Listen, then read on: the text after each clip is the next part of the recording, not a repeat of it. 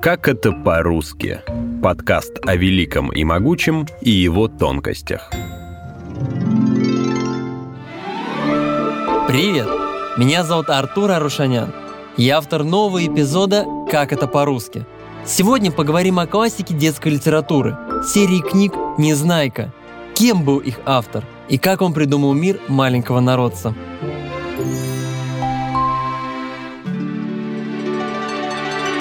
В одном сказочном городе жили коротышки.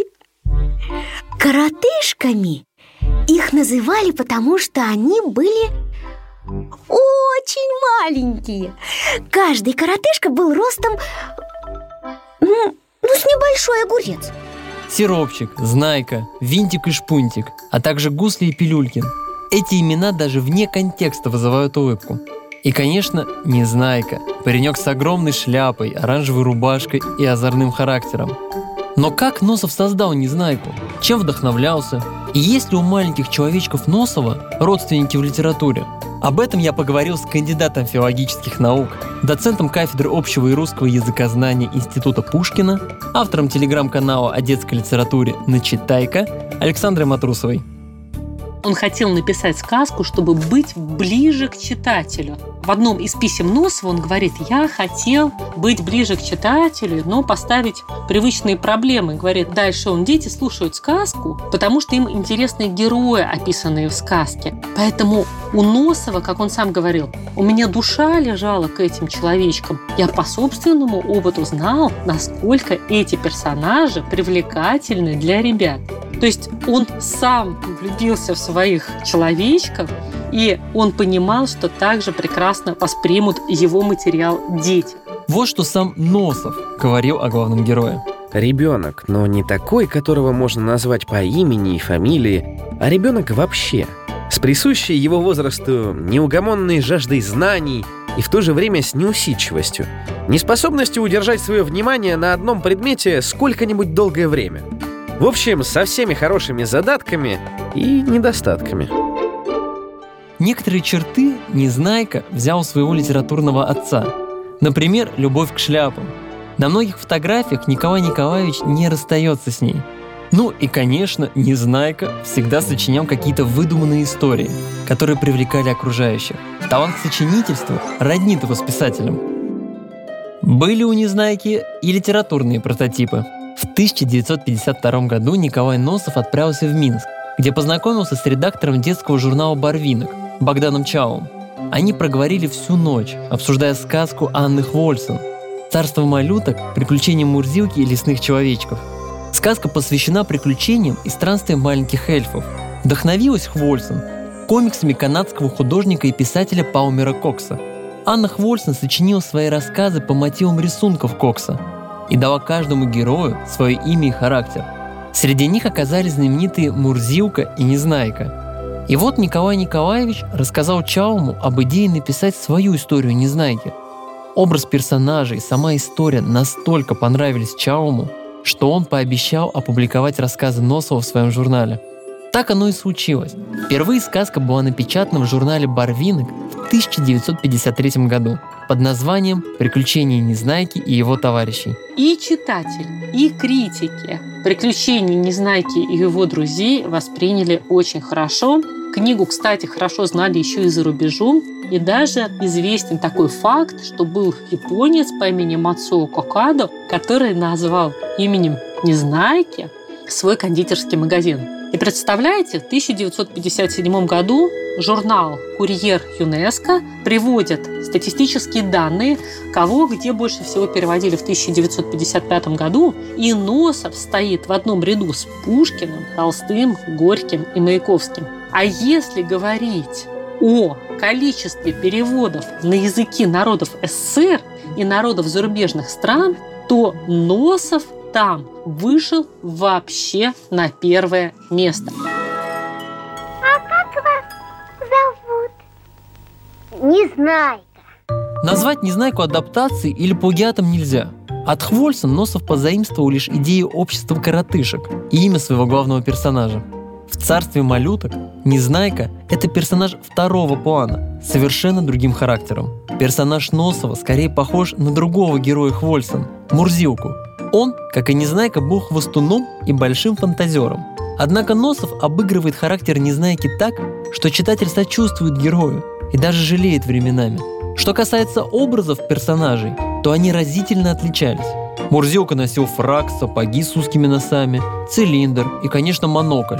Для Незнайки такой образ чужд. Ему ближе широкополая шляпа, рубашка и широкие штаны. При этом он создает такого очень обаятельного персонажа, потому что и другие коротышки в какой-то момент начинают симпатизировать Незнайке. А он обаятелен тем, что он, если он придумывает, он придумывает от души. Если он раскаивается в своих поступках, он раскаивается искренне. И, конечно, очень важно то, что сам Носов, он как будто играет в Незнайку. Первой книге «Приключения Незнайки и его друзей» читатель знакомится с жителями цветочного города. Улицы в нем названы по цветам, которые там растут. Например, на улице колокольчиков растет очень много колокольчиков. Видимо, коротышки не утруждали себя выдумыванием названий. По этой же логике они прозвали речку, на которой стоит цветочный город. Вдоль нее росли огурцы, следовательно, это огурцовая река. В цветочном городе живут маленькие человечки, коротышки, с говорящими именами. Например, доктор Пилюлькин, Ворчун, Авоська и Небоська.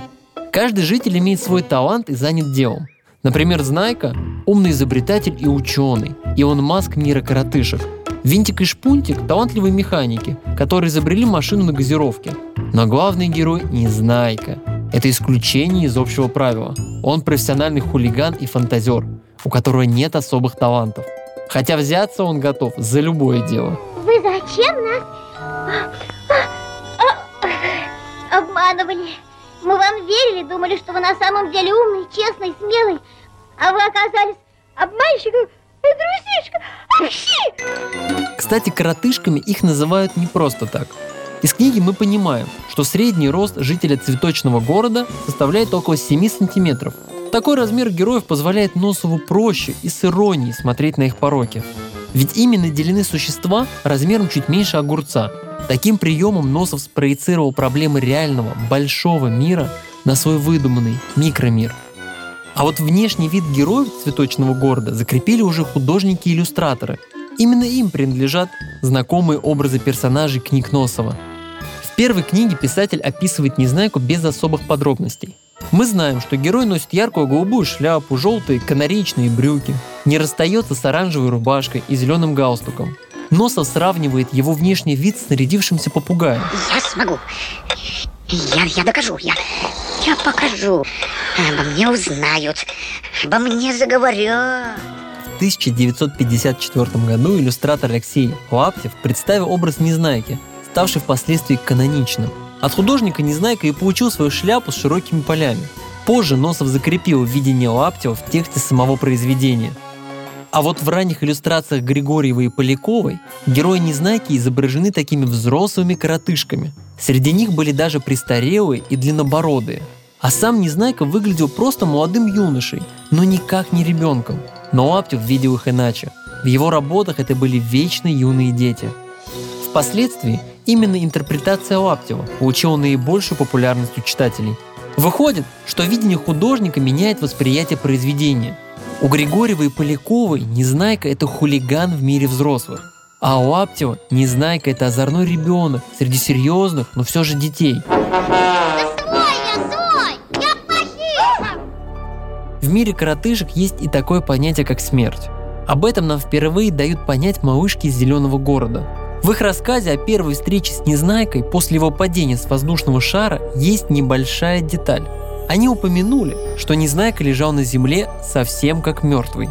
Даже если жизнь в мире коротышек конечна, автор об этом ничего не говорит.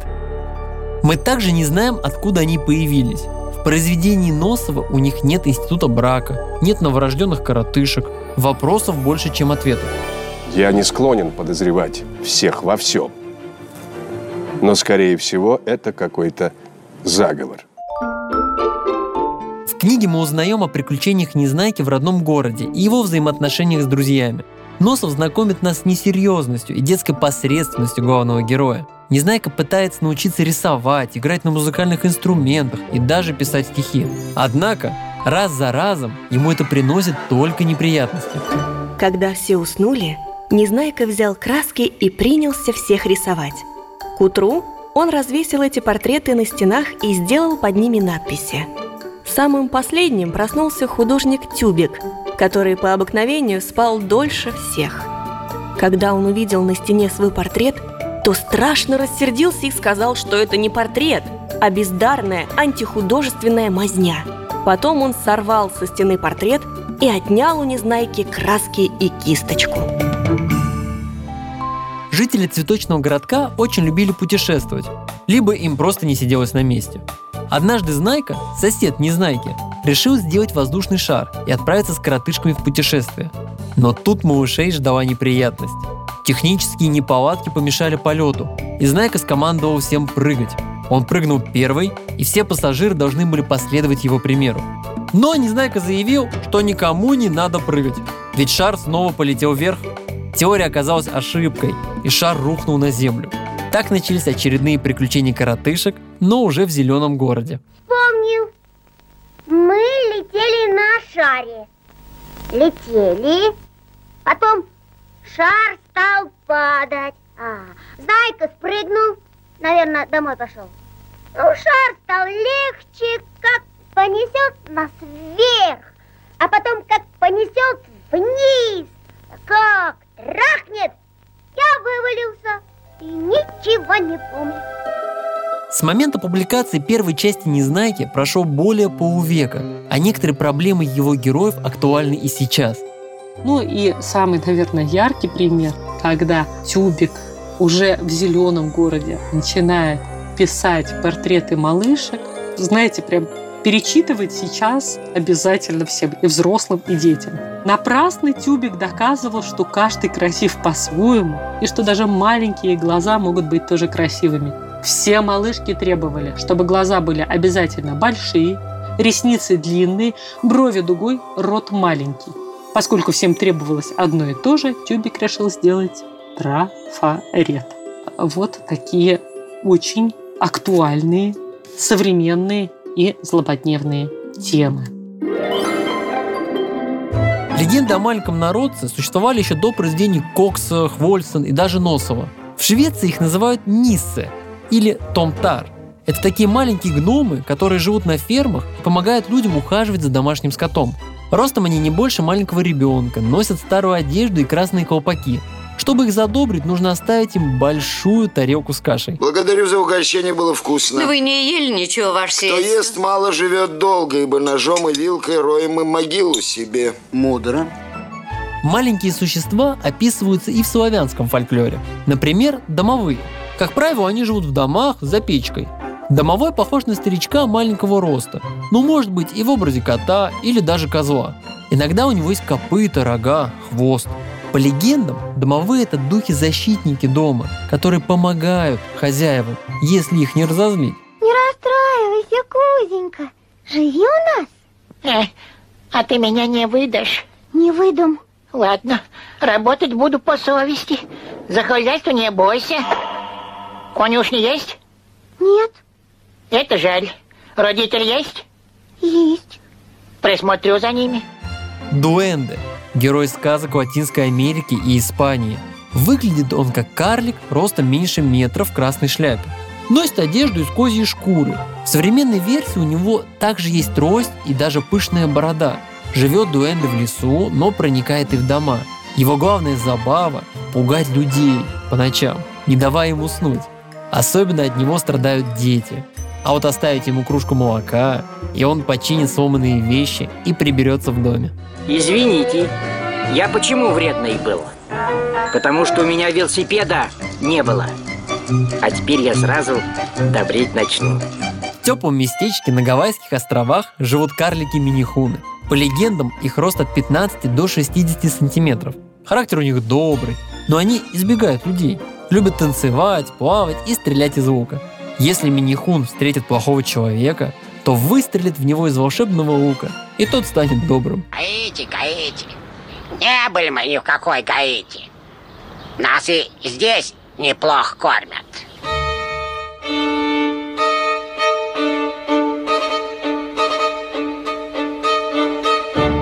Это была первая часть из цикла эпизодов «Как это по-русски» про Незнайку. В следующий раз поговорим о солнечном городе и как Незнайка разрушил его идиллию. А меня зовут Артур Арушанян, и до скорого!